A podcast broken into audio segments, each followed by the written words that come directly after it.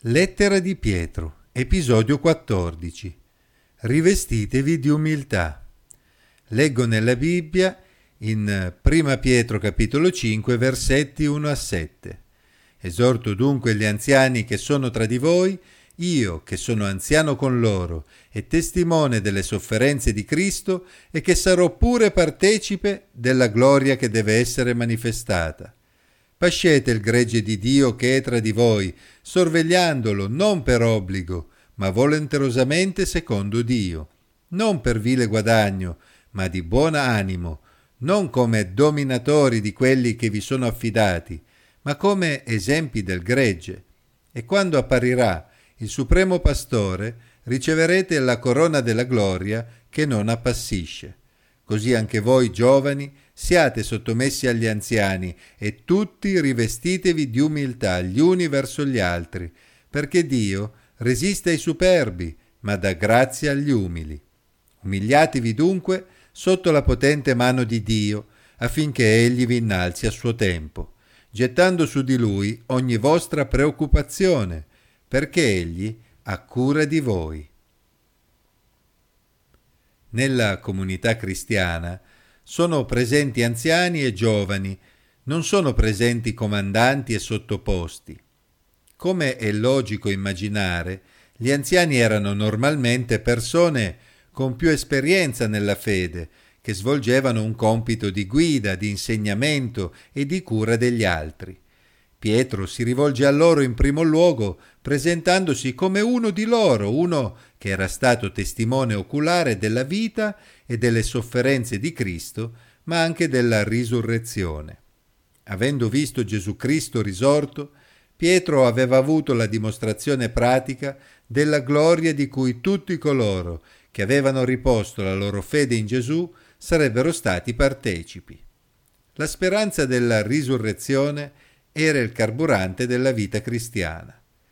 Pietro esortò gli anziani a svolgere bene il loro compito di sorveglianti del gregge, ovvero di pastori che svolgono un compito di cura, di protezione dai pericoli, di nutrimento del gregge di Dio. Pietro sottolineò che tale compito andava svolto di buon animo, ovvero per amore delle pecore, non per amore del prestigio o del denaro. Aiutare e curare gli altri richiedeva inoltre grande dedizione. Era pertanto necessario che gli anziani svolgessero quel compito volenterosamente.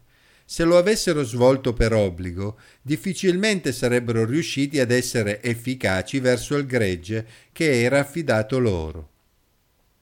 Infine, gli anziani dovevano ricordarsi che erano al servizio degli altri, non al comando.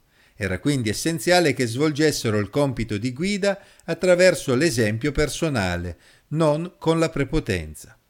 Tutti questi aspetti sarebbero stati importanti per essere davvero di aiuto agli altri e coloro che si fossero comportati così avrebbero ricevuto un premio da parte del Signore Gesù, il Supremo Pastore, quando sarebbe tornato. A questo punto Pietro rivolse la sua esortazione ai giovani, invitandoli a sottomettersi agli anziani, ovvero a seguire i loro insegnamenti e la loro guida. È chiaro che quando gli anziani guidano volenterosamente, per amore del gregge e attraverso l'esempio, è più facile per i giovani seguirli. Allo stesso modo, se i giovani non creano difficoltà agli anziani, ma cercano di aiutarli nel loro compito, gli anziani svolgeranno il loro compito ancora meglio. Insomma, ognuno doveva fare la sua parte. La superbia e i personalismi dovevano fare spazio all'umiltà e al bene della collettività. Riferendosi al testo di Proverbi 3:34, Pietro ricordò a tutti i suoi lettori che Dio resiste ai superbi, ma dà grazia agli umili. Era quindi necessario che tutti, anziani e giovani, si sottomettessero a Dio, si umiliassero sotto la sua mano, rinunciando ai propri interessi per servire gli altri. D'altra parte, quando l'uomo si umilia davanti al Signore, sarà Dio a rialzare la sua testa, ma se l'uomo si insuperbisce, Dio dovrà abbassarlo per rimetterlo al suo posto. Questo atteggiamento umile doveva guidare la vita della comunità e i problemi dovevano essere affrontati insieme, non cercando di prevalere gli uni sugli altri, ma cercando insieme il Signore in preghiera, gettando su di lui ogni preoccupazione, perché il Signore si sarebbe preso cura di una comunità che si umiliava davanti a lui in quel modo. Queste semplici indicazioni sono ovviamente fondamentali anche per noi oggi. Nella comunità cristiana c'è bisogno che tutti, anziani o giovani, persone con più esperienza e persone appena convertite, remino insieme nella stessa direzione, con umiltà. È triste vedere anziani che vogliono farsi seguire alzando la voce e maltrattando il gregge, ma è altresì triste vedere giovani che non hanno alcun rispetto per coloro che hanno più esperienza nella fede. Dobbiamo imparare tutti a rivestirci di umiltà. L'umiltà, il servizio reciproco, la sottomissione all'unico supremo pastore.